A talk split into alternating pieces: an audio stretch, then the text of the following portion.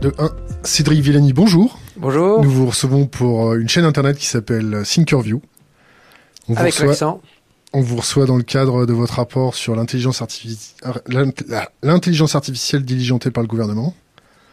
Présentez-vous succinctement. Qui êtes-vous? Cédric Villani, 43 ans, mathématicien, euh, membre de l'Académie des sciences et député de, pour la République en marche. Hum, je suis actuellement en charge d'une mission sur l'intelligence artificielle, mais plus généralement, je m'intéresse beaucoup à des sujets où le scientifique rencontre le politique. L'enseignement mathématique, c'est une autre mission. Les euh, rapports de l'Office parlementaire scientifique sur des sujets scientifiques qui intéressent l'action publique, que ce soit les vaccins, la bioéthique, euh, euh, le rôle de l'algorithme dans la vie publique, etc. Alors on n'a pas l'habitude de, recevoir les politiques euh, pendant notre année, uniquement pendant les élections. Donc euh, on pose des questions du genre vous avez un compte caché, vous avez un casier judiciaire euh, Pas de compte caché, pas de casier judiciaire. À jour dans votre déclaration d'impôt? Alors en tant qu'auto-entrepreneur, j'ai un retard sur ma déclaration de TVA. TVA Ouais, TVA et puis il faut que je me déclare pour je sais plus quoi parce que n'est-ce pas je sors un coffret de conférence euh, à la Maison des Métallos pour lequel j'interviens en tant qu'auteur et en tant qu'acteur, parce que c'était moi sur scène qui faisais le stand-up. Bon, et en tant qu'acteur, il faut que je me déclare selon je sais plus quelle procédure, franchement. Donc euh, je suis pas complètement à jour de mes déclarations, mais honnêtement, c'est sur un petit montant. Académie des sciences, vous connaissez notre pote euh, Jacques Blamont? J'avoue que non. Fondateur du programme spatial français. Bon, on en reparlera après. Ok. Donc Cédric Villani. Vous savez, l'Académie des sciences, c'est une grande maison. Oui, oui, c'est une grande maison. Vous y allez le mercredi, c'est ça? Euh, Avant d'être euh, en politique, j'y allais le mercredi. Ça joue. Bon, on revient à notre sujet, l'intelligence artificielle, on en est où? Qu'est-ce que vous en pensez? Vous avez vu qui? Où est-ce qu'on va? Les la...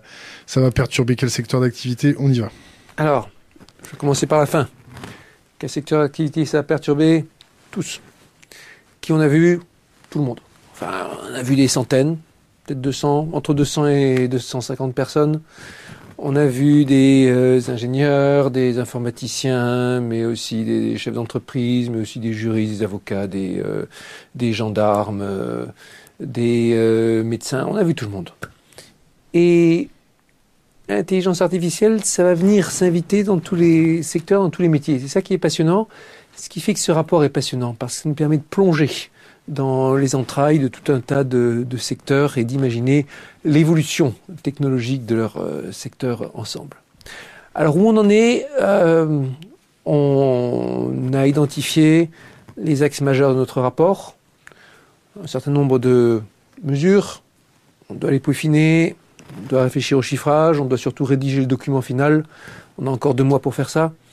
Et ce qui est important pour nous, c'est qu'on veut faire un, document, un rapport qui s'adresse à tout le monde. Parce que c'est un sujet qui ne concerne pas que les scientifiques et les politiques. C'est un sujet qui nous concerne tous. Et c'est un sujet qui est passionnant parce qu'il euh, euh, permet à, tout le monde de se rencontrer, de discuter, de parler de grands sujets sur la société. C'est un sujet qui est aussi plein de mystères. Et c'est ça qu'on aime aussi. Sur l'évolution de la discipline, sur les ressorts scientifiques profonds de l'intelligence artificielle, plein de choses à faire. Le petit nœud, il frotte un peu sur le. La lavalière frotte un peu sur le. Je suis habitué, je vais. Euh, On la cache un peu. Cache un peu, voilà. Donc, pédagogie sur l'intelligence artificielle, sensibiliser la population. La population, elle est perméable, imperméable à ça? Euh, Quelles vont être les mesures proactives pour la sensibiliser? On part de loin, puisque euh, on, on, a des sondages récents qui nous disent qu'en gros, deux tiers des Français disent ne pas savoir ce que c'est qu'un algorithme. Deux tiers des Français se disent euh, effrayés par l'intelligence artificielle. Pas forcément les mêmes, mais ça joue aussi le fait de ne pas savoir ce que c'est. Et euh, voilà, il y a un contexte général qui est euh, la peur selon plusieurs ressorts. Certains se disent l'intelligence artificielle, c'est un truc qui va échapper à ses créateurs et qui va venir tous nous réduire en esclavage, comme dans Matrix ou dans euh, 2001 l'Odyssée de l'espace. Certains se disent l'intelligence artificielle, c'est un truc qui va venir piquer mon emploi. Et je vais me retrouver au chômage, comprenant rien à cette nouvelle société et tout ça. Et euh, certains se disent l'intelligence artificielle, c'est un truc dans lequel l'Europe va être euh, réduite à l'état de colonie par les États-Unis ou par la Chine. Ça va venir dans peu de temps ou dans longtemps.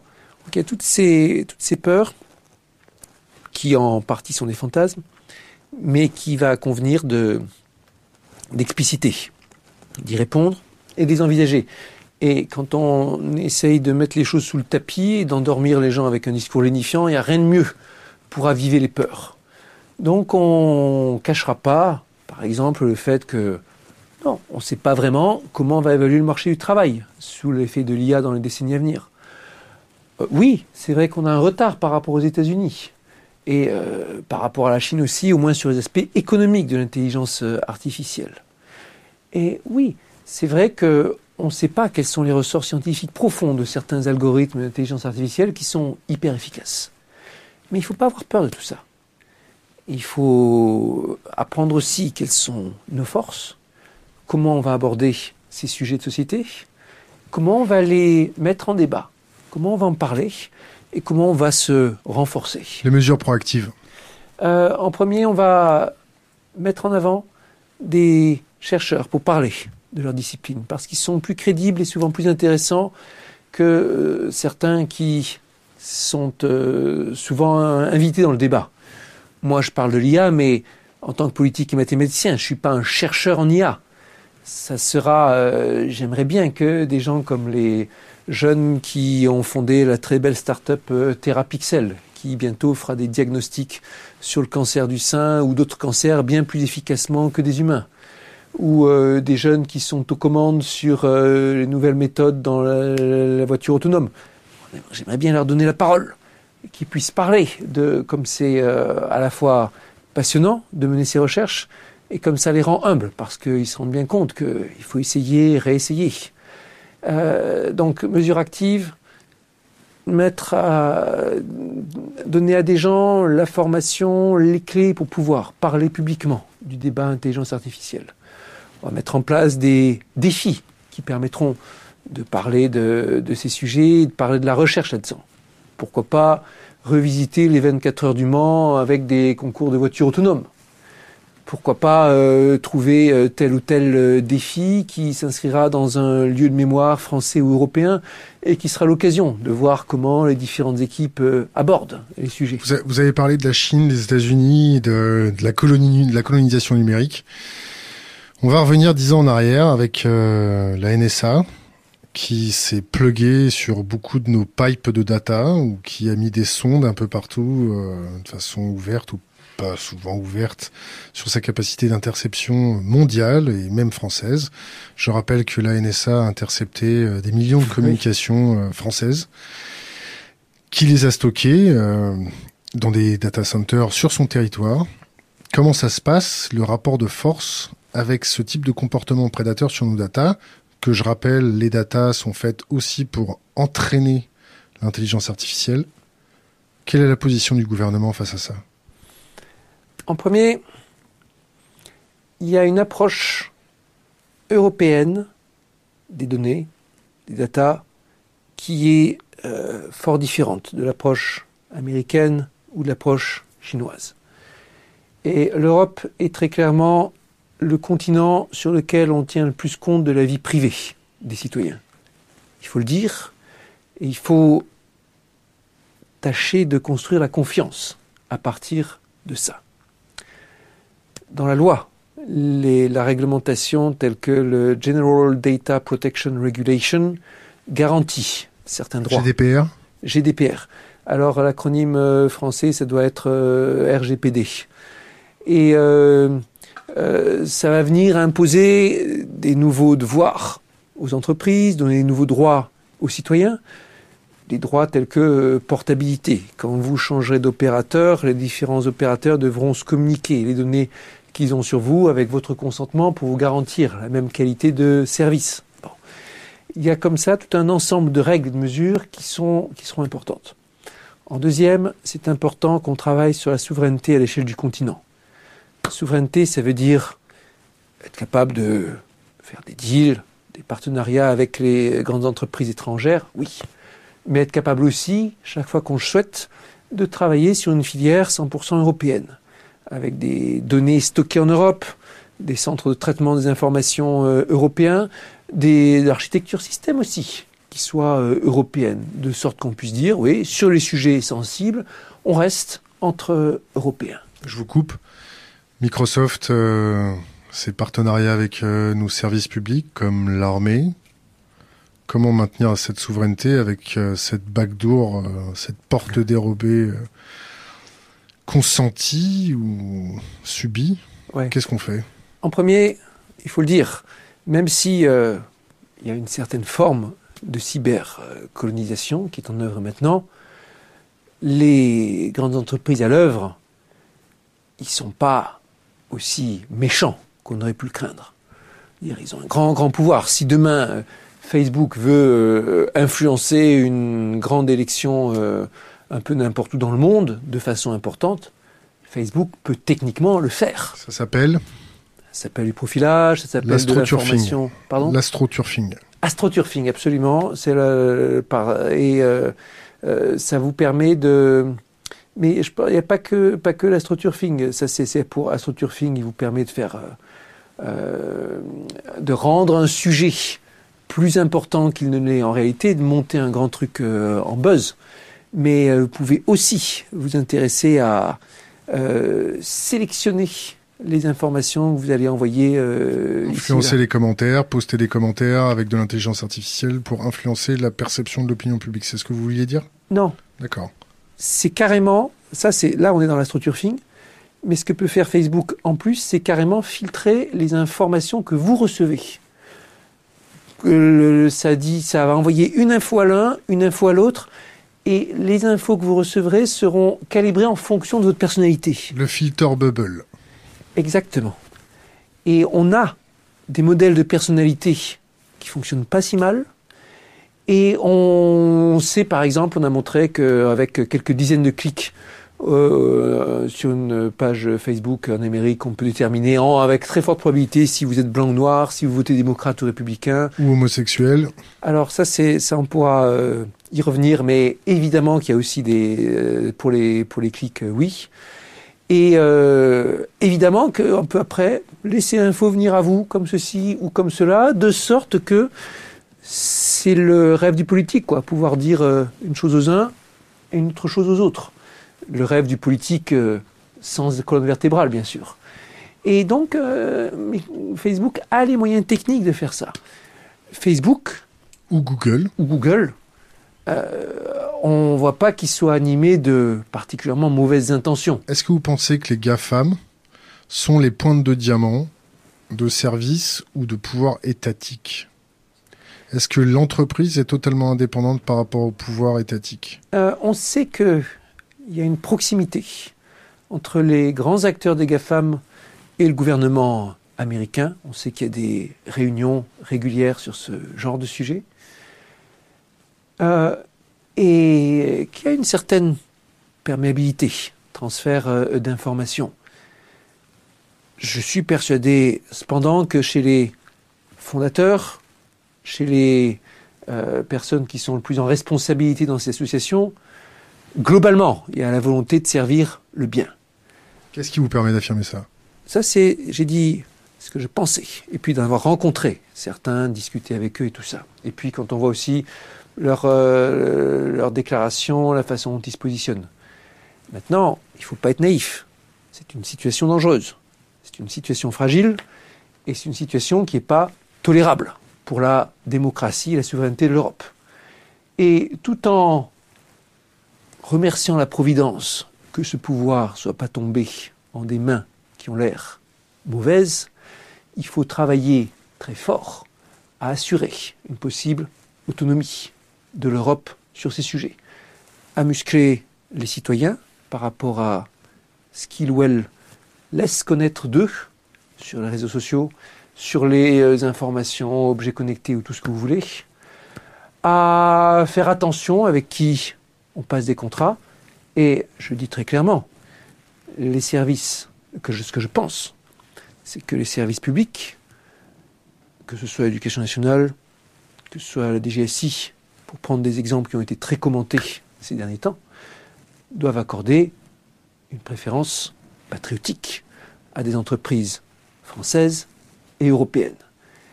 Et je serais même heureux que ça puisse être inscrit dans la loi. L'Amérique a une loi fort ancienne qui s'appelle le Buy American Act, ça date des années 30, quand il fallait relancer l'économie américaine, et qui dit qu'on donne une préférence nationale quand c'est la commande publique, quand c'est une commande publique. La puissance publique, pour s'équiper, doit le faire en priorité. Euh, ils ont aussi, en Amérique, une loi qui s'appelle le Small Business Act, qui est là pour favoriser l'émergence et l'accompagnement des petites structures, quand c'est possible. Et je serais aussi favorable à ce qu'on ait la même chose en Europe. C'est un sujet délicat euh, par rapport aux questions de droit de la concurrence, par rapport à la réglementation européenne. Mais c'est quelque chose déjà qu'on peut avoir en tête à l'échelle française. Dans ce genre de sujet critique, où on s'équipe, intérêt stratégique, c'est important pour la souveraineté de s'équiper, français et européens, c'est important aussi pour accompagner nos acteurs et pour qu'ils puissent devenir plus forts économiquement et techniquement. La Chine, comment le... la Chine est perçue par l'Europe et la France? Est-ce qu'elle est euh, perçue comme un prédateur? Le dragon s'est réveillé ou pas? Oui, le dragon s'est réveillé, le dragon est très fort et même aux États-Unis, c'est perçu comme un dragon féroce actuellement.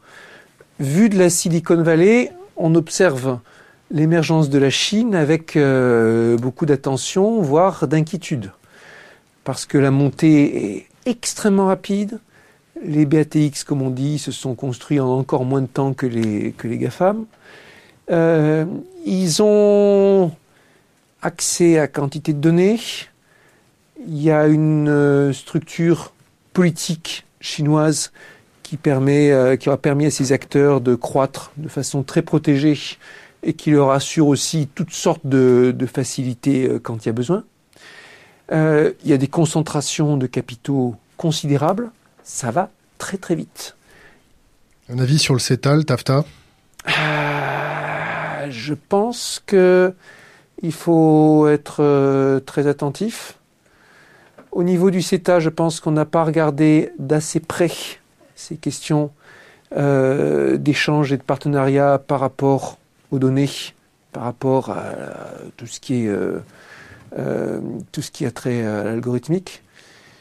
Le va dire le, politique à sensibilité écologiste qui est en moi euh, s'inquiète aussi de certaines possibles dérives de ces accords par rapport à des échanges qui pas un impact carbone optimal ou à des. Il faut faire attention, bien sûr. L'Europe, c'est le continent dans lequel on est le plus attentif aux normes, à la protection de la santé du citoyen et tout ça. Et il ne faut pas euh, perdre ça. Si c'est bien mis en œuvre avec vigilance, tout va bien. Mais il faut être vigilant. Vous parlez euh, d'écologie. Est-ce que vous connaissez euh, Meadows? Meadows, non Du MIT qui a modélisé les fondamentaux de soutenabilité d'une société par rapport à. Qu'est-ce que Qu'est-ce qu'on peut dire quand on conjugue Midos, l'intelligence artificielle, la finitude euh, de nos ressources? Euh, L'IA, c'est un ensemble de technologies qui sont très gourmandes. Gourmandes en matériel, gourmandes en énergie.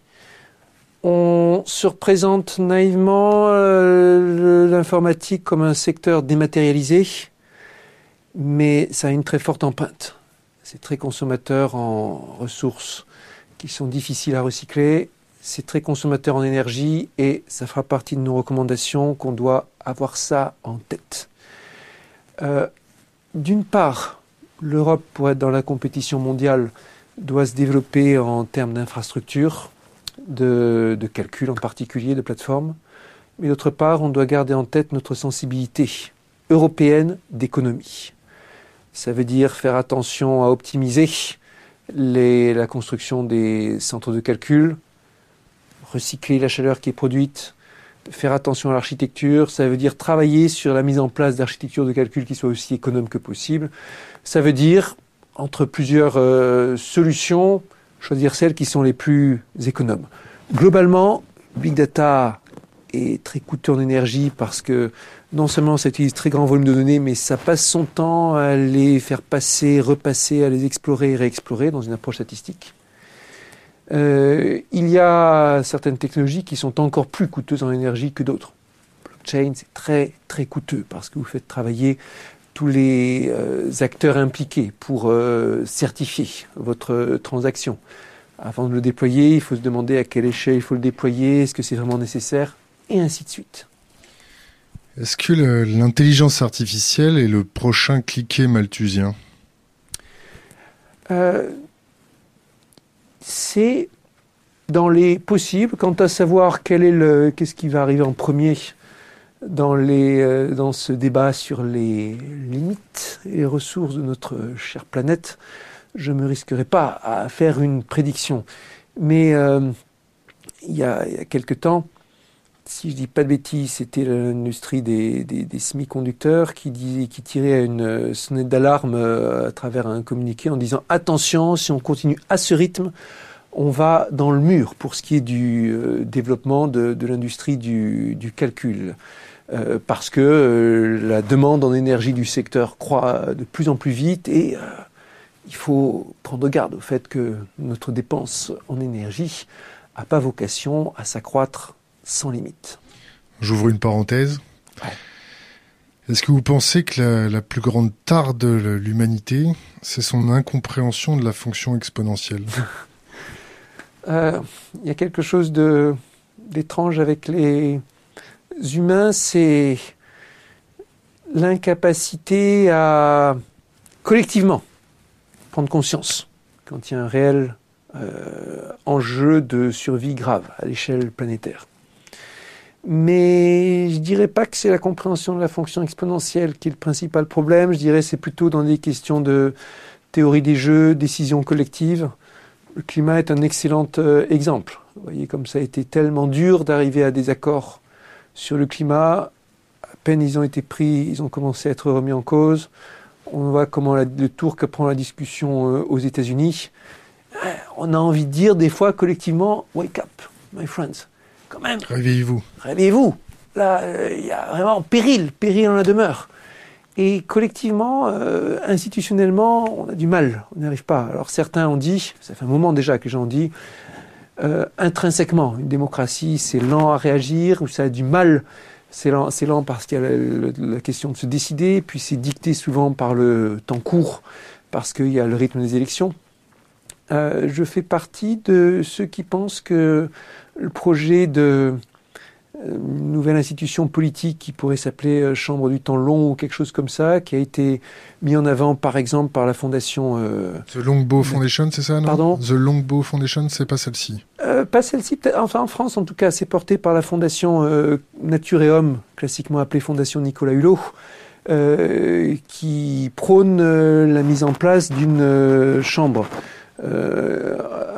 d'une troisième chambre euh, aux côtés de l'Assemblée nationale et du Sénat, et qui, elle, aurait pour vocation de participer au processus de la loi, en particulier en interpellant les assemblées sur le thème en regardant les conséquences à long terme, avec des principes venant de pair avec des principes constitutionnels tels que impossibilité de régression dans le droit de, l'environnement sur euh, euh, l'état dans lequel la planète est transmise, et avec euh, une réflexion euh, de long terme dans laquelle on s'interroge sur les effets, euh, les effets sur l'environnement, les effets sur le climat, et on tient compte de ça dans le processus de fabrique de la loi. Et où les personnes qui siégeraient seraient un mix entre des représentants des citoyens, des représentants des, ONG, des représentants d'institutions de, scientifiques. On va parler entraînement de l'intelligence artificielle, euh, de valeur, de où on va, qui entraîne, est-ce que celui qui entraîne a des responsabilités Est-ce qu'il faut utiliser des moines bouddhistes pour entraîner nos prochains robots tueurs? Alors, ce qui est clé, bien sûr, mais comme vous l'avez euh, bien défini à travers votre question, il y a une responsabilité dans l'entraînement, qui est un grand changement par rapport à l'approche traditionnelle de l'informatique, où on disait, bon, algorithme, si le truc est bien codé, il va donner une bonne décision. Avec l'intelligence artificielle statistique, qui est seulement l'une des méthodes euh, d'apprentissage, euh, avec cette méthode-là, la qualité et la quantité des exemples qu'on donne à manger à la machine comptent aussi. Et donc la responsabilité est partagée entre les concepteurs et les entraîneurs. Ça veut dire qu'il va y avoir de nouvelles compétences qui vont être définies. Certification de base de données, collecte de base de données. Euh, ça veut dire que dans les spécifications, dont on sait bien que c'est la, la première étape indispensable à la mise en place d'un bon algorithme, il faudra se demander qu'est-ce qu'on veut comme exemple, quels sont les biais qu'on veut éviter. Et euh, il faudra que collectivement on ait un accroissement en compétences là-dessus. De nouveaux métiers qui vont apparaître. Il y a des certificats qui vont se développer. Il va falloir apprendre à débusquer des biais qui pourront être des biais en fonction de la source qui pourront être des biais parce qu'on n'a pas euh, fait les bonnes recherches, qui vont nous apprendre beaucoup aussi sur nous-mêmes. Et euh, Qu'est-ce que vous entendez par apprendre sur nous-mêmes? Par exemple, euh, si vous entraînez, si vous êtes un DRH, vous voulez faire des recrutements bien comme il faut à partir de toute une base d'exemples. Si vous avez, sans en avoir conscience, on veut le croire, adopté une attitude sexiste dans vos recrutements, l'intelligence artificielle qui aura été entraînée avec vos recrutements, sera sexiste aussi. Et en analysant les biais éventuels de cette IA, vous pourrez apprendre des choses sur vos propres biais. Et euh, on peut même imaginer qu'il y ait des procédures de détection de biais qui soient basées sur ce, genre de principe. On entraîne avec tous les exemples et on analyse ce qui en sort. Est-ce qu'il n'y a pas un risque de, standardisation des, profils, de la population, des sentiments, si tout le monde se sent euh, épié par euh, de la reconnaissance faciale, euh, de, la reconnaissance de mouvement, de la reconnaissance de texte dans la dialectique employée, dans le vocabulaire employé Est-ce qu'il va, va pas y avoir une standardisation comme des poulets dans la population? Alors, D'abord. C'est déjà le cas, c'est ça? euh, ça Il y a déjà eu d'autres facteurs qui ont joué à ça sans intelligence artificielle.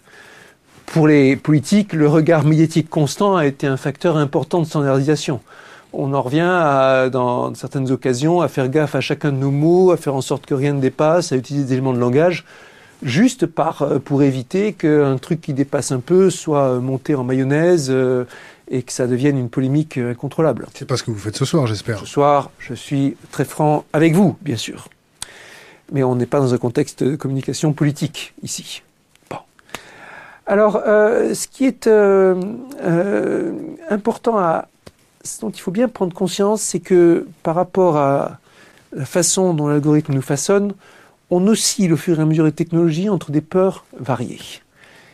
Et si on revient sur euh, l'exemple de, Facebook, des bulles et des choses comme ça, on voit qu'en une décennie peut-être, on est passé sur la question des réseaux sociaux d'une peur de la standardisation à une, à une peur de la personnalisation à outrance.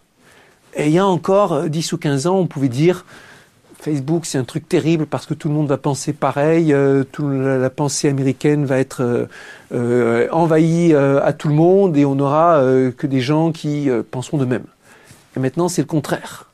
On a peur de Facebook en disant il y a des effets de communauté qui font que les gens ne sont plus liés par des références culturelles communes. Ils se retrouvent dans leur propre sphère de confort avec les interlocuteurs qui pensent comme eux et finalement c'est un outil à exacerber les différences. Donc on a vu qu'on est passé d'un extrême à l'autre en fonction de la technologie. Et on peut se dire que euh, ça sera aussi à nous d'apprendre à définir ce qu'on veut, ce qu'on veut pas. Notre espace privé, qu'est-ce qu'on veut avoir comme, euh, comme sphère de confort et comme sphère d'inconfort. La population est prête à, prendre son destin en main. Est-ce que la population vraiment peut influencer euh, son On peut, par nos, par nos comportements, par nos actions, par le fait que ça, quand ça remonte aux politiques, et ainsi de suite. Et puis, euh, euh, je vais, allez, tenez, pour cette, sur cette question de où est-ce que nous mène l'algorithme, je vais prendre un exemple hyper simple, qui est vraiment euh, petit par rapport aux grandes questions qu'on évoque, mais qui, avec qui certains d'entre nous font affaire tous les jours, c'est la sélection sur euh, YouTube de l'algorithme qui vous mène d'un morceau de musique euh, à l'autre. Et qui est, honnêtement, qui est pas mal fichu. De toute façon, ils ont tellement, tellement d'utilisateurs qu'ils sont obligés Vous de trouver utilisez souvent YouTube? J'utilise euh, presque tous les jours YouTube. Et euh, typiquement, je me dis, tiens, aujourd'hui je vais écouter de, de ceci. Et là, je me suis dit, allez, je vais me faire ma soirée en Genesis. Et j'ai commencé à mettre Nursery Crime, euh, Selling England by the Pound et tout ça. Et puis petit à petit, l'algorithme, il me mène euh, ici. D'ailleurs. Straight, derrière. Euh, il m'a pas emmené vers Dire Straits. En revanche, il m'a emmené vers des choses plus, plus costauds. Alors, on sait bien, il y va de proche en proche. Et puis, euh, il utilise aussi les goûts euh, les- les personnels qu'on a déjà définis. Bon. Et quand c'est bien, quand c'est mal réglé, il vous fait tourner en rond. Et vous réécoutez sans arrêt les morceaux que vous connaissez déjà. Et quand c'est bien réglé, il explore de temps en temps des sentiers vers lesquels vous ne seriez pas embarqué. Il y a plein, plein de, morceaux que j'ai découverts grâce à, ce, grâce à ces algorithmes. Et euh, des fois, j'aurais envie, je me dirais, ah oui, peut-être que c'est possible, d'ailleurs, j'ai pas regardé, si on peut modifier les paramètres pour que ce soit plus en exploration ou plus dans la zone de sécurité. Et c'est de ça qu'on a besoin aussi pour les news qui nous arrivent. Euh, qu'on puisse définir soi-même, ah oui, je suis d'humeur euh, exploratrice, j'ai envie d'aller dans une zone d'inconfort. De la même façon, quand on est au kiosque à journaux, on peut se dire, allez, tiens, d'habitude j'achète Libération, mais aujourd'hui je vais acheter le Figaro, ou euh, aujourd'hui je vais acheter euh, ou qui sait quoi, pour, se, euh, pour voir un son de cloche différent. Et euh, si on s'y prend bien, les algorithmes, ils pourront faire ça très bien en fonction de ce que nous, on leur demande. Mais il faut se prendre en main. Il faut aussi avoir une idée de comment ça fonctionne. Il faut aussi qu'on ait des entreprises avec des valeurs auxquelles on fait confiance, qui s'automanettent. Il nous faut des champions européens, des champions français, des gens qui sont dans la proximité. Face à tout ça, ce train qui part à grande vitesse, cette nouvelle technologie qui va vite, même trop vite pour certains, est-ce qu'on a prévu des freins? Est-ce qu'un monde sans arti- intelligence artificielle euh, est encore possible? Est-ce que, est-ce que vous saisissez ma question? Est-ce que j'ai Ouais. été trop trivial? Un monde sans IA, faut pas y compter, et c'est le principe de la démocratie mondiale en un certain sens. À partir du moment où vous avez des outils d'IA qui sont développés fort par certains pays, et où ce sont des outils qui s'exportent, qui se transportent, évidemment que euh, l'Europe peut pas dire, par exemple, unilatéralement, stop à toute la recherche en IA. Ça renforcerait la cybercolonisation et les, effets indésirables dont nous parlions. IA, au passage, c'est pas un terme qui est bien défini. hein. C'est un ensemble disparate de toutes sortes de techniques et technologies. Euh, L'interdire, ça voudrait aussi bien dire on arrête le, progrès euh, informatique et la mise au point de haute technologie. En revanche, sur certains sujets, ça va être un enjeu de s'entendre au niveau mondial. Et de la même façon qu'au niveau du climat. Si on s'entend pas, si on est dans un climat de guerre économique, un climat, euh, on fait de la géopolitique sur notre chaîne.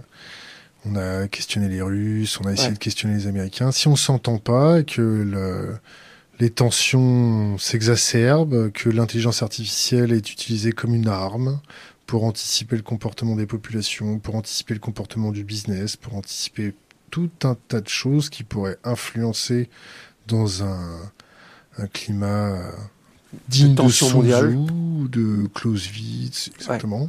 Ouais, on fait quoi? On fait quoi? On commence par se préparer à tout. À subir On se prépare à se défendre. Euh, c'est un, c'est ancien, on va dire. Euh, Comme disaient les Romains, si vis pacem parabellum. Hein, si tu veux la paix, pacem si tu veux la paix, prépare la paix, oui. Mais si tu veux la paix, prépare-toi, euh, prépare la guerre au sens prépare-toi à te défendre. Et euh, dans une négociation pour imposer la paix, on est d'autant mieux armé, si j'ose dire, qu'on a de la ressource en interne. La ressource, c'est en premier les humains, intelligents. Et la ressource, c'est la flexibilité, l'agilité. Est-ce que la France est agile? Est-ce que la France a des ressources encore? Quand on voit le quotient intellectuel européen baisser Oui, c'est vrai, le quotient intellectuel euh, européen baisse. On n'est pas, pour appeler ça trivialement, on est dans la merde jusqu'au cou. On... on a des soucis, mais on a encore des avantages. Bon. Quels sont les avantages? Par exemple, on est un pays qui respecte ses intellectuels, qui respecte ses chercheurs, qui respecte ses inventeurs. On les paye pas, ils n'ont pas de place. Euh, on... on... les paye guère, c'est vrai, mais on les respecte, c'est déjà ça. Et puis, on est un continent qui s'est construit sur euh, la défense euh, des droits privés, la défense de l'humanité. On est le continent dans lequel les droits du citoyen sont le plus pris en compte, dans les réglementations, dans les lois, dans la politique. Ça, c'est important. Et euh, on attend de nos dirigeants qu'ils puissent faire porter cette voix et ce respect des valeurs partout dans le monde. Vous parlez des euh, sujets tels que euh, de, de, sujets tels que l'intelligence artificielle utilisée à des fins de guerre économique, par exemple. Bon. C'est déjà le cas, non? C'est déjà le cas. Quand on voit la NSA aspirer depuis 15 ans nos, nos data et les stocker à l'autre bout du monde. Euh...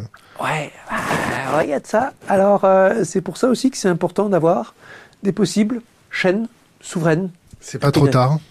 Et c'est, bah, écoutez. C'est jamais trop tard, c'est ça C'est jamais trop tard en premier. En deuxième, quand vous écoutez les, les acteurs, c'est que les investissements qui ont été faits par les grands acteurs sur le domaine, ils se comptent en dizaines de milliards sur les dernières années. Dizaines de milliards, c'est beaucoup. Mais en Europe, on est un grand continent. Une dizaine de milliards, on les mettra sur la table s'il le faut. Ce sera de la dette?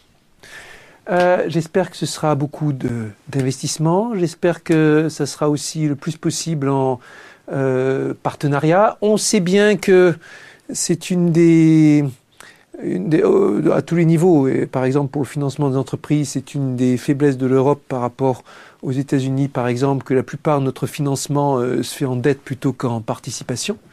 Et peut-être qu'on peut s'améliorer. On va repartir sur les valeurs morales et sociales. Euh, une question d'internet. Sur quelle sur quelle morale sociale entre parenthèses pays slash communauté slash etc fermez la parenthèse vont être pro, vont être programmes les IA vont être pourquoi j'ai pas compris tes questions là. Vont être programmés entre les IA vous avez rien compris pas compris non plus non. C'est quoi cette question là? Non, bon, il veut dire quelle, quelle, est la quelle, je pense quelle, quelle est la référence qu'on utilise pour Oui, c'est pour aller où? On va où? Est-ce que c'est pour continuer ce capitalisme prédateur? Est-ce que c'est pour continuer pour Alors là, on va parler trivialement. Est-ce que c'est pour continuer le délire de on aspire tout, on fait tout, on va on, très très on, vite On pille la planète, oui. Exactement. Bon, ce qui entre parenthèses est vrai qu'on pille la planète. Euh, L'IA, c'est ce qu'on l'IA, c'est ce qu'on en fera. Et nous, les Français, par rapport à nos petits nous, les bras Français, les non, mais aussi euh, les ONG, euh, les politiques, euh, c'est ce qu'on en fera. Et il faut bien, il n'y a pas besoin d'être un génie pour utiliser l'IA. Il n'y a pas besoin d'avoir une giga grosse installation pour utiliser l'IA. Il y a besoin de gros calculs, oui. Il y a des plateformes, et il y aura plus de plateformes pour faire les calculs dans l'avenir. IA et terrorisme, comment ça se passe? Alors, IA et terrorisme, ça se passe que les terroristes vont utiliser de l'IA pour s'améliorer, et les contre-terroristes vont aussi utiliser de l'IA pour s'améliorer.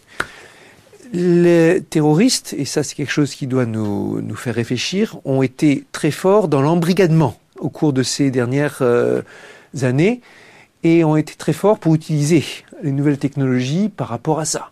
Réseaux on sociaux, a été très faible, tout ce qu'on veut. Ou on a été très faible pour faire des politiques de contre-radicalisation. Absolument. Et maintenant, il va s'agir de s'emparer de ça. On veut que dans nos services de police et de contre-terrorisme, il y ait des experts, des fortiches en IA, qui sachent comment détecter, comment contrer. Qui, on veut globalement, l'IA c'est un sujet, hein, je veux dire, je suis un euh, prenez un, une arme monstrueuse comme la bombe atomique. C'était réservé à quelques gouvernements. Il fallait pour ça des investissements massifs et seuls pouvaient servir de ça les quelques personnes qui euh, avaient l'accès aux boutons et tout ça. L'IA, c'est une arme terrible, mais ça n'a rien à voir, au sens où tout le monde. Ça se démocratise. Ça se démocratise. Et il faut que les uns les autres et tous ceux qui ont des idéaux et qui y croient s'emparent de l'IA, apprennent à s'en servir, se musclent et comprennent comment l'utiliser. Alors, euh, il y a un pays, le Canada, qui est en train de se positionner par rapport à l'IA d'une façon euh, intéressante. Et leur discours, très clairement, c'est ici on est libre, comme les États-Unis d'Amérique, mais on est éthique, comme on peut l'être en Europe. Ils ont un mot-clé qu'ils utilisent qui est non-predatory, non prédateur. On ne fait pas concurrence aux universités en leur piquant la meilleure chercheur, on fait des partenariats avec eux, avec des fellows, avec une communauté. On veut servir l'intérêt public. Et ils se positionnent là-dessus et ils attirent des capitaux en quantité importante. Il y a dans les grandes euh, forces du monde, bien sûr, des forces qui vont servir des buts qui sont pas bons pour la planète ou pas bons pour la société. Il y en a d'autres qui sont très attentifs à servir la planète et la société. Quand on voit des technologies comme à la frontière de la Corée du Nord et de la Corée du Sud, avec euh, des sentinelles, vous en avez entendu parler un petit peu Ces sentinelles qui ont l'autonomie dans la menace létale. Premier signal, signal sonore. Deuxième signal, euh, balle en caoutchouc. Troisième signal, euh, balle euh, létale. Qu'est-ce que vous en pensez Comment la France réagit par rapport à ça? C'est le politique qui est responsable C'est l'intelligence artificielle programmée Celui qui a, qui a programmé Qui a entraîné Les robots tueurs En premier... L'armée, comment se comporte Il y a bien sûr... C'est un sujet qu'il faut aborder en face. Et tout le monde à sa responsabilité. Les scientifiques pour être bien informés, les ingénieurs bien sûr, sur euh, ce qu'ils font, sur ce qu'on leur demande, ce qui est possible, et puis les politiques qui prennent la responsabilité. Vous avez peut-être vu, parce que ça a été un peu viral, le clip euh, très marquant qui a été produit par mon collègue Stuart Russell. Avec les essaims Avec les essaims de robots tueurs. Euh, je, ne chercherai pas à faire le blasé, c'est un clip qui m'a beaucoup marqué, moi. Et Stuart Russell, c'est pas un prophète illuminé, c'est un expert en intelligence artificielle, même si là, il est un peu en dehors de sa zone de confort scientifique. Euh, il a conscience, et on a conscience, qu'on peut faire des choses qui sont effrayantes, absolument effrayantes. Et que là-dedans, ben, c'est pareil, il faut que le politique prennent la responsabilité. Il faut qu'on évite à tout prix ce qui serait une prolifération de ce genre de choses. Et il faut qu'on avance sur des accords mondiaux par rapport à ça. De la même façon qu'on a travaillé sur des accords tels que euh, sur les guerres biologiques, euh, sur, le nucléaire, et c'est des négociations compliquées qui euh, souvent sont pas bien en cours. On a une difficulté, il faut regarder aussi par rapport à ce domaine, bien sûr, en, IA, c'est que c'est un sujet qui est difficile à cerner. Bien sûr, l'intelligence artificielle est déjà utilisée à des degrés divers dans de nombreuses applications technologiques militaires. Et euh, donner une définition précise, on ne peut pas le faire. Définir une tête nucléaire, oui, on le sait. S'il y a un truc euh, basé sur euh, sur euh, l'arme nucléaire, oui, ça rentre dans telle ou telle catégorie. Mais on ne peut pas dire qu'un truc rentre dans une catégorie IA ou pas IA. Il faut travailler sur les usages, travailler sur euh, le droit international, le droit de la guerre, mais aussi les questions de défense hors acte de guerre. Et il faut arriver à porter le débat au tous les niveaux de responsabilité, les citoyens, les experts, les politiques. Les conséquences, on change de sujet, on va arrêter les robots tueurs, c'est un peu trop anxiogène là. Bon, on va passer à un autre sujet un peu plus anxiogène, l'emploi. Ouais. 80% euh, des, des, métiers vont être, euh, comme vous le dites, impactés, touchés. Euh, on en fait quoi de ces gens-là? On, les met sous tutelle d'intelligence artificielle avec des robots qui leur apportent des petits cocktails euh, Est-ce qu'on fait comme le Japon euh, avec on ne fait pas venir de migrants parce que bon bah, les Japonais vous connaissez leur perception du mélange ethnique c'est pas un peu leur trip. Eh, vous êtes cash ici. Ah ouais, on est cash ouais. Il y a une version plus politiquement correcte selon laquelle qui est c'est le, fait qu'il y a un fond culturel animiste shintoïste dans lequel les objets les robots ont une âme et tout ça. On verra l'âme des robots et le droit des robots juste après. Euh, quand on voit les, Japonais développer des, nurses euh, pour s'occuper de leur population et de leur démographie vieillissante, euh, en France, comment ça va se comporter? En Europe, comment ça va se comporter avec la, la paupérisation de tous ces... En premier, c'est psychologiquement très important de se dire, c'est à nous de trouver la solution, nous en tant que société.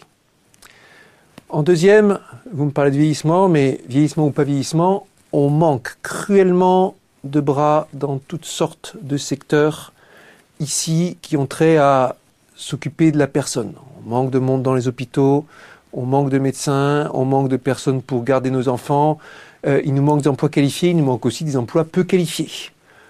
Euh, dans nos hôpitaux psychiatriques, c'est euh, incroyable le manque de, de gens qualifiés? Et, aussi de gens, de gens de bonne volonté, de gens, de gens non qualifiés. C'est un, c'est un vrai problème.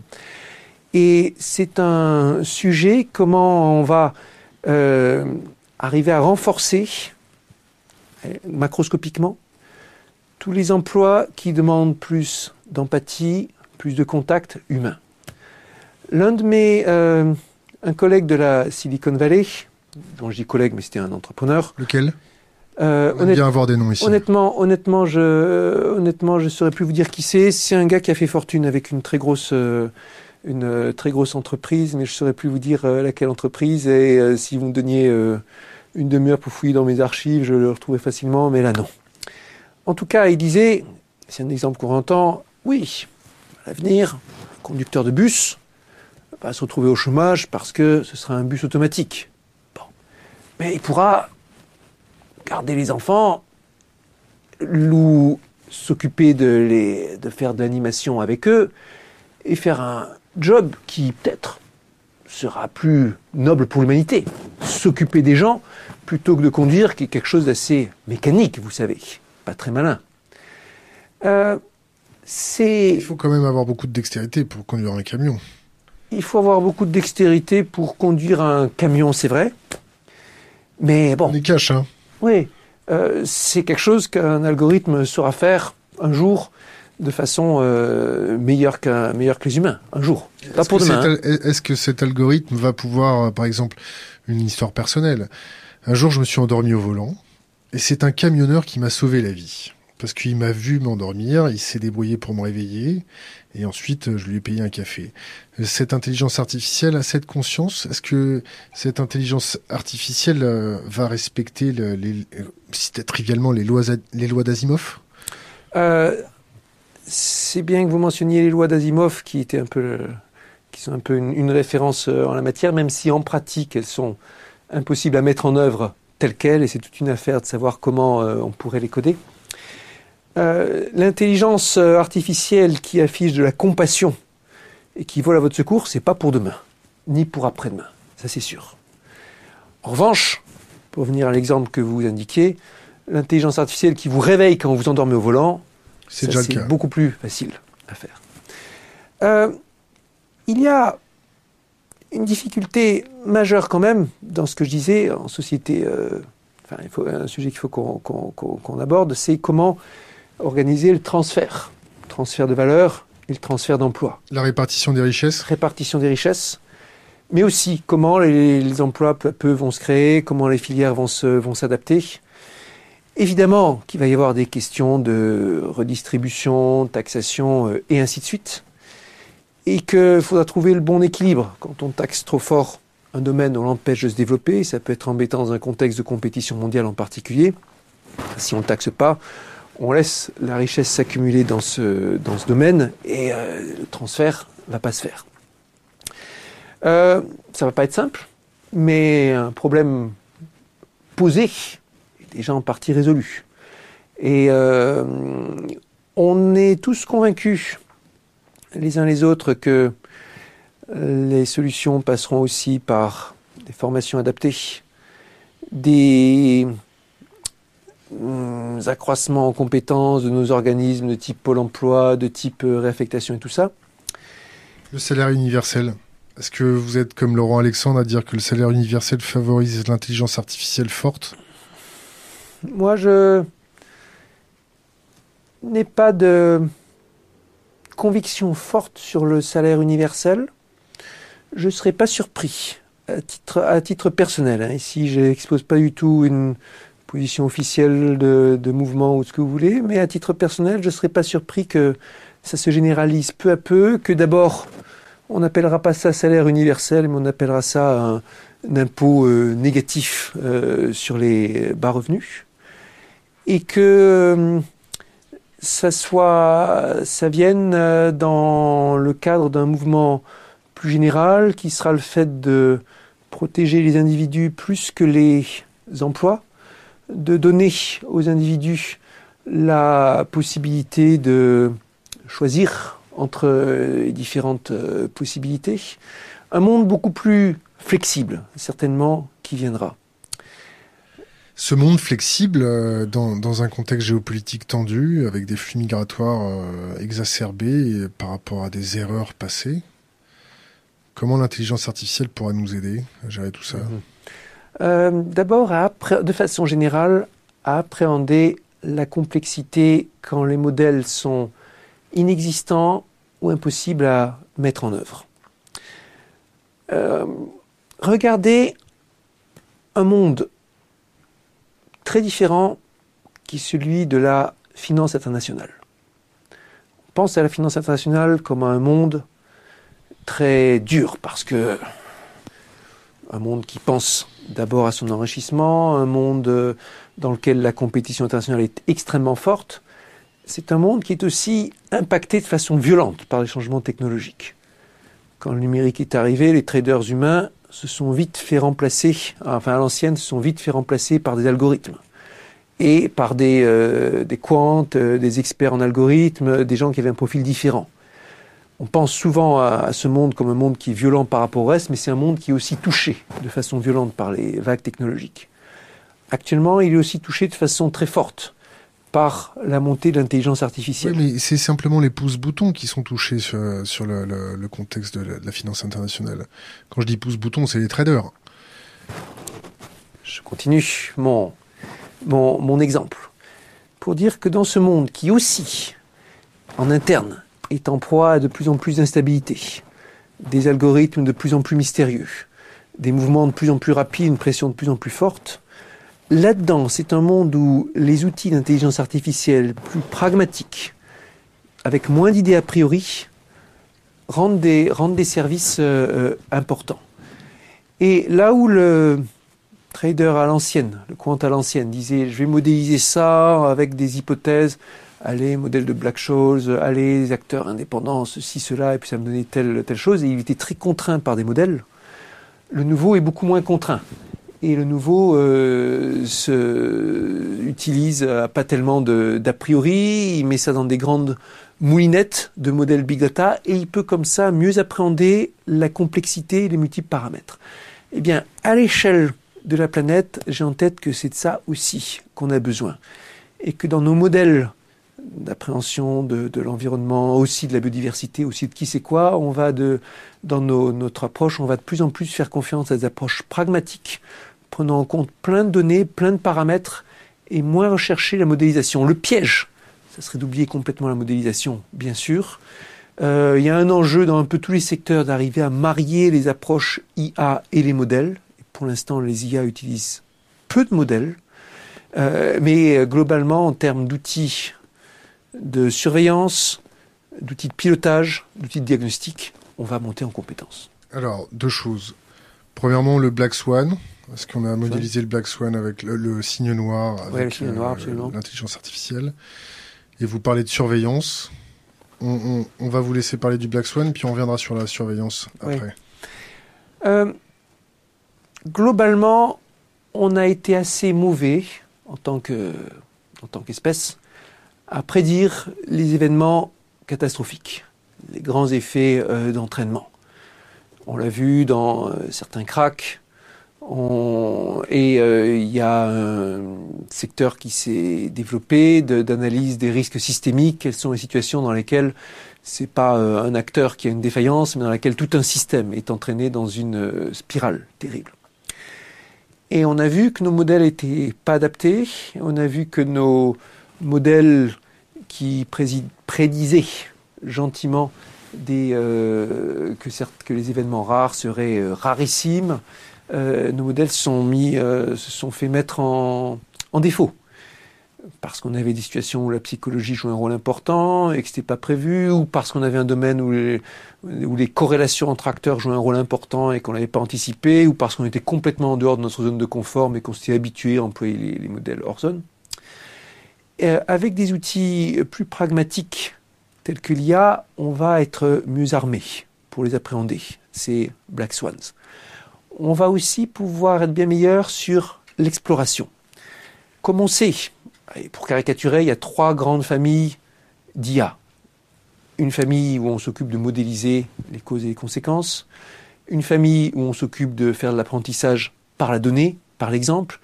Et une troisième euh, stratégie consiste à l'exploration, comme on l'a fait avec euh, AlphaGo, à explorer des stratégies, y compris stratégies que les humains n'avaient jamais rencontrées. Stratégie par renforcement. Cette stratégie par renforcement, on peut imaginer que sur bien des sujets, on va pouvoir la mettre en œuvre pour détecter à l'avance des scénarios catastrophes. Se demander, allez, qu'est-ce qui peut se passer de pire? Est-ce qu'il y a un vrai risque systémique là?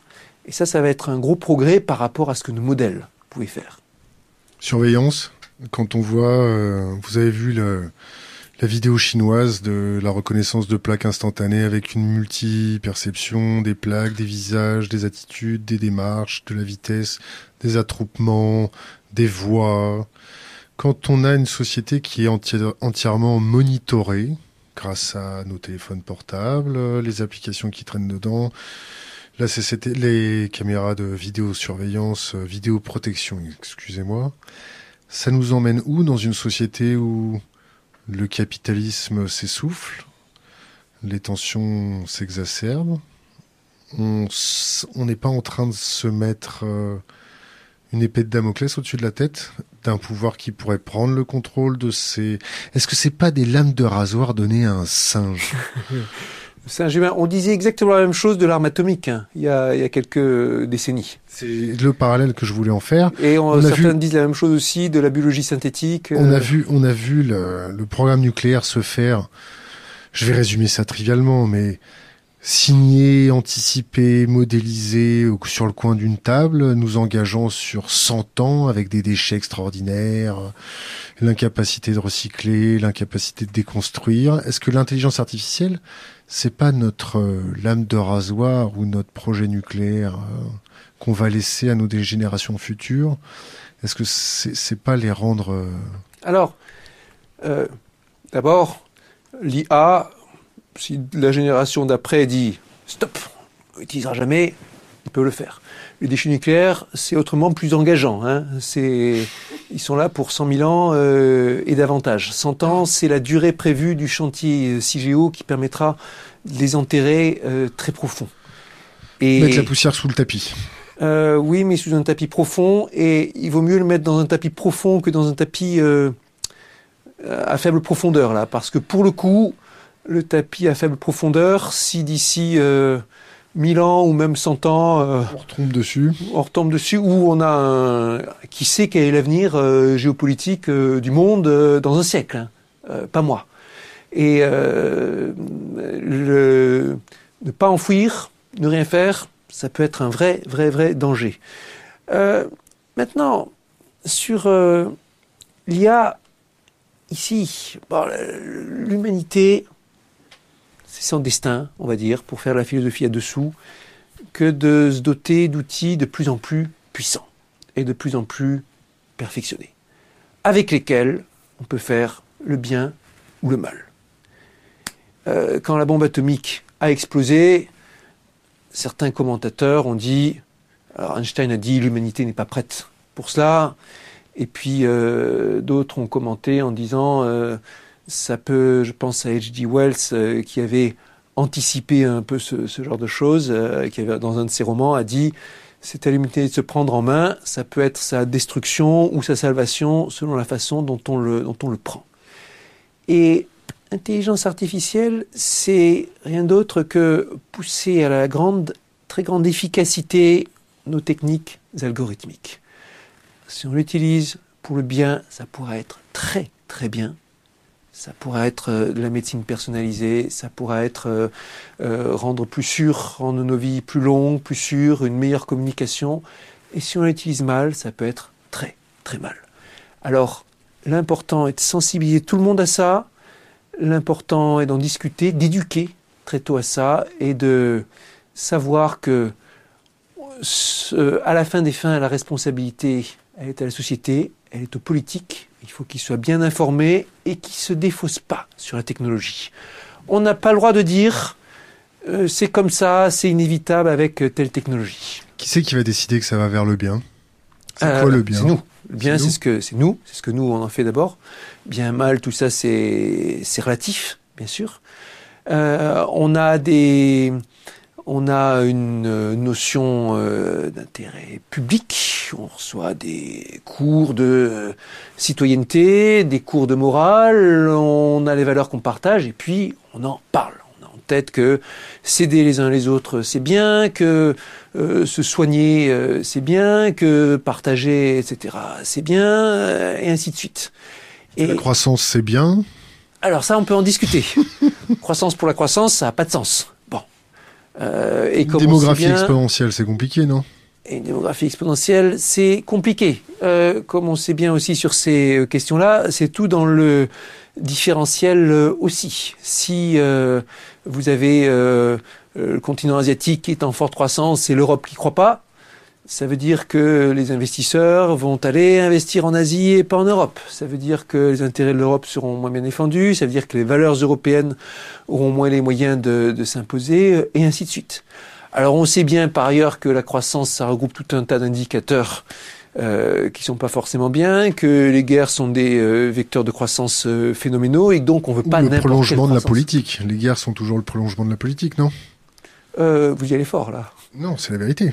Mais euh, alors, euh, les guerres sont aussi et très souvent des prolongements de d'incompréhension, de, les résultantes de forts déséquilibres, le fait que les ouais bon ça rame, c'est pas grave. Ça rame, ça rame, mais bon. Allez, euh, on arrive bientôt à la fin. Allez. J'ai des questions que je vais vous lire à la volée. vous choisissez euh, ce, qu'il y a à, choisir. Et ensuite, j'en aurai deux à la fin. Donc je, je, lis ce qui nous reste à passer comme question. Ça, ce sera peut-être redondant. C'est qui nous? Point d'interrogation. Politique. Point d'interrogation. Peuple. Point d'interrogation. Donc quoi est-ce qu'ils investissent? Ah ouais. Euh, euh, vous avez touché un petit peu de sous avec la médaille Field? Vous avez investi dans quoi?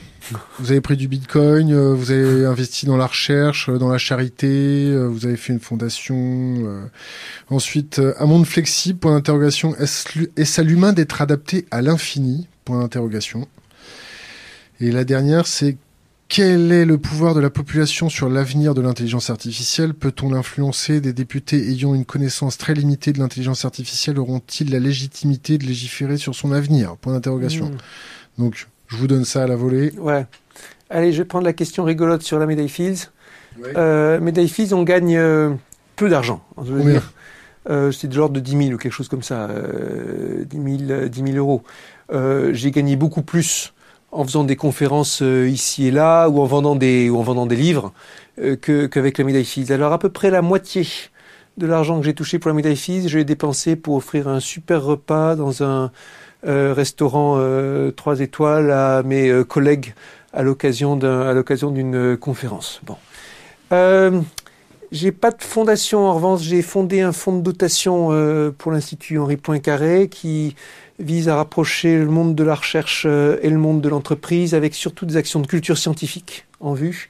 Et sera l'un des acteurs majeurs dans le financement de la Maison des mathématiques qui devrait, qui ouvrira en 2020 euh, à l'Institut pour permettre à tout le monde de mieux comprendre ce que c'est que euh, la mathématique, son histoire, son développement, son avenir. On a d'ailleurs un projet euh, assez innovant de médiation mathématique par réalité augmentée sur lequel on est en train de travailler dans ce cadre-là.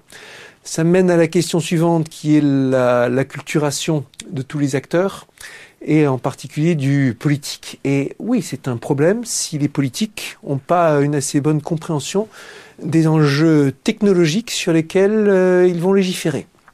C'est un problème et c'est l'un de mes chevaux de bataille. à l'Assemblée nationale, on est plutôt mieux armé que ce que c'était le cas avant parce qu'il y a pas mal, avec les dernières élections, il y a pas mal de profils scientifiques qui se sont retrouvés députés. Et on travaille aussi, et je travaille aussi à euh, faire vivre ce dialogue. J'ai euh, pris la présidence, maintenant vice-présidence de l'Office parlementaire scientifique qui vise à instruire les débats à l'interface entre politique et citoyens. Je travaille par exemple sur l'IA. On a fait euh, il n'y a pas longtemps une séance d'atelier avec mes collègues députés et sénateurs pour débattre entre nous, hors des caméras, et en dehors du gouvernement, euh, de, sujets liés à l'IA, et où on se posait des questions un peu dans le style de celles que, vous nous posiez. Euh, les emplois, l'avenir de l'éducation, de la formation, tout ça. La force des lobbies dans tout ça Est-ce qu'il y a des lobbies qui poussent pour aller à gauche et à droite?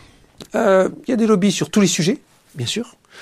Et ma position, c'est que il faut pas avoir peur d'écouter un lobby à l'occasion, pourvu qu'on se demande toujours quel est le contre-acteur qui pourrait me donner un son de cloche euh, opposé différent et que j'écoute l'un et l'autre. Ou qui le paye? Alors, euh, nous, on se fait jamais payer. Hein, et de toute façon, qui paye le lobbyiste? Ou voilà, évidemment, absolument. Savoir remonter le flux et savoir qui, euh, qui est à l'origine, absolument. Où est l'intérêt? On a une sur ces sujets-là, on est on est certainement moins naïf que ce que ça a pu être à certaines époques. Je suis euh, frappé aussi de voir comment euh, mon administration, je veux dire les administrateurs à l'Assemblée nationale, sont assez bons pour instruire ça. Quand par exemple je reçois une demande et que je leur dis là il y a une demande de, de quelqu'un euh, qui a l'air intéressante, qu'est-ce que vous en pensez?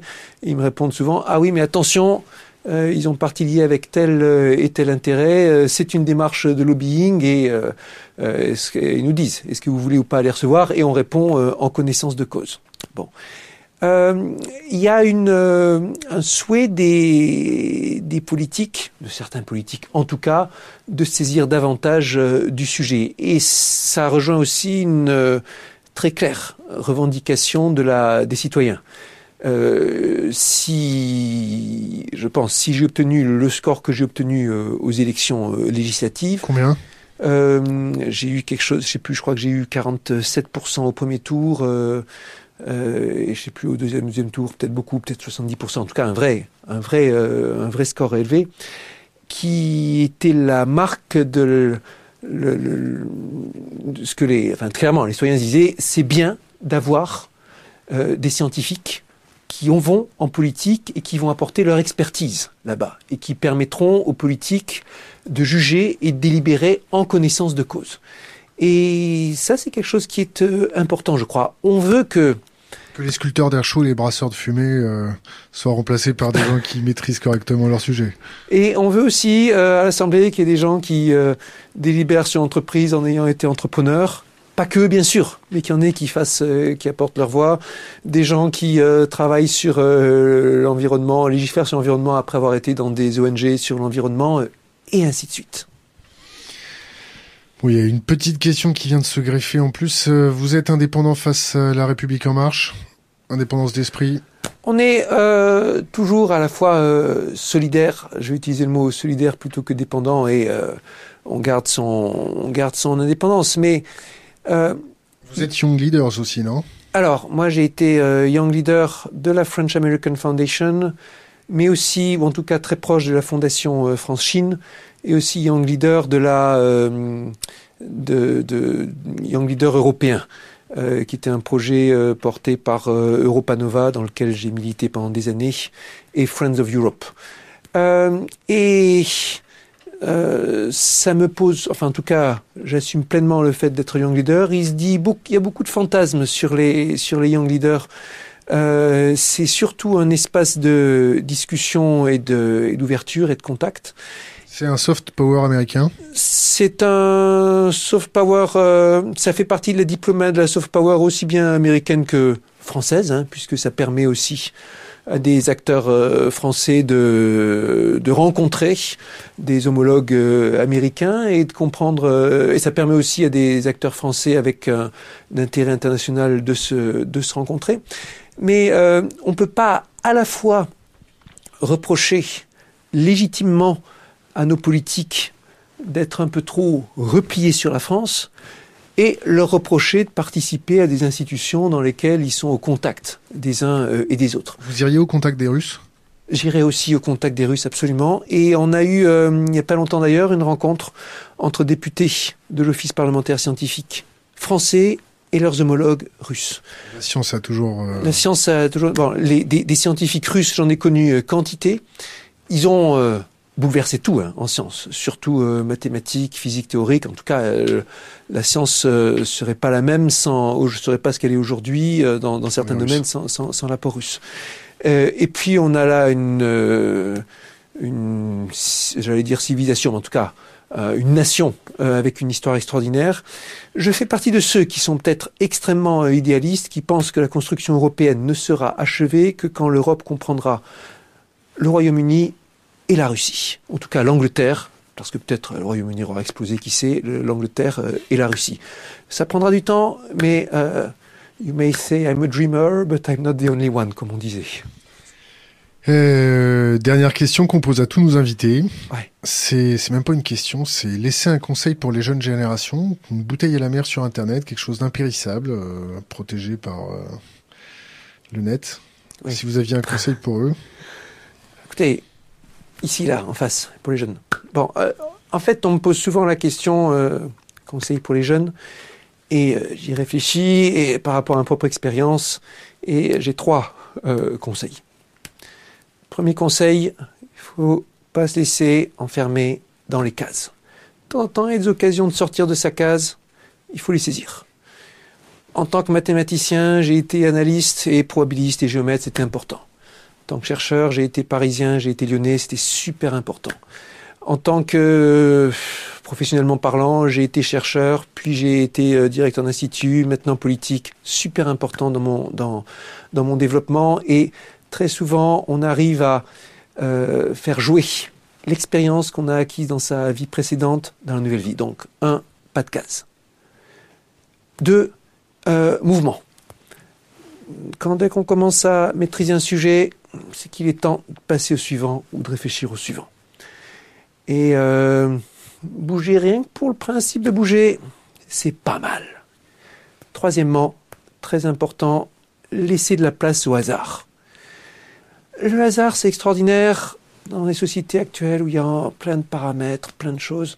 Euh, il y a plein d'occasions, de coups de chance qui se présentent.